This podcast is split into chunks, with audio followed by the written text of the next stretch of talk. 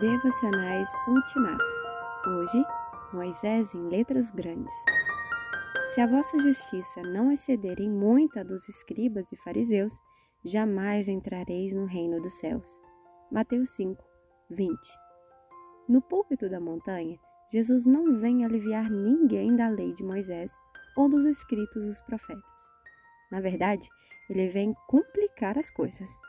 Em vez de suprimir, Jesus amplia o tamanho dos mandamentos. Mateus 5, 17 a 48. Não matar é pouco. É preciso também não ter raiva, não humilhar e não xingar de idiota, seja quem for. De qualquer modo, é preciso fazer as pazes com todo e qualquer desafeto. Mateus 5, 21 a 26.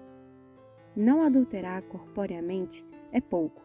É preciso também não cometer adultério mental, visual ou virtual e não dissolver os laços matrimoniais. Mateus 5, 27 a 30. Se na lei estava escrito olho por olho, dente por dente, Êxodo 21, 24, agora o que vale é a não retribuição. Quem recebe um tapa no rosto não deve devolver o tapa, mas oferecer ao agressor o outro lado do rosto.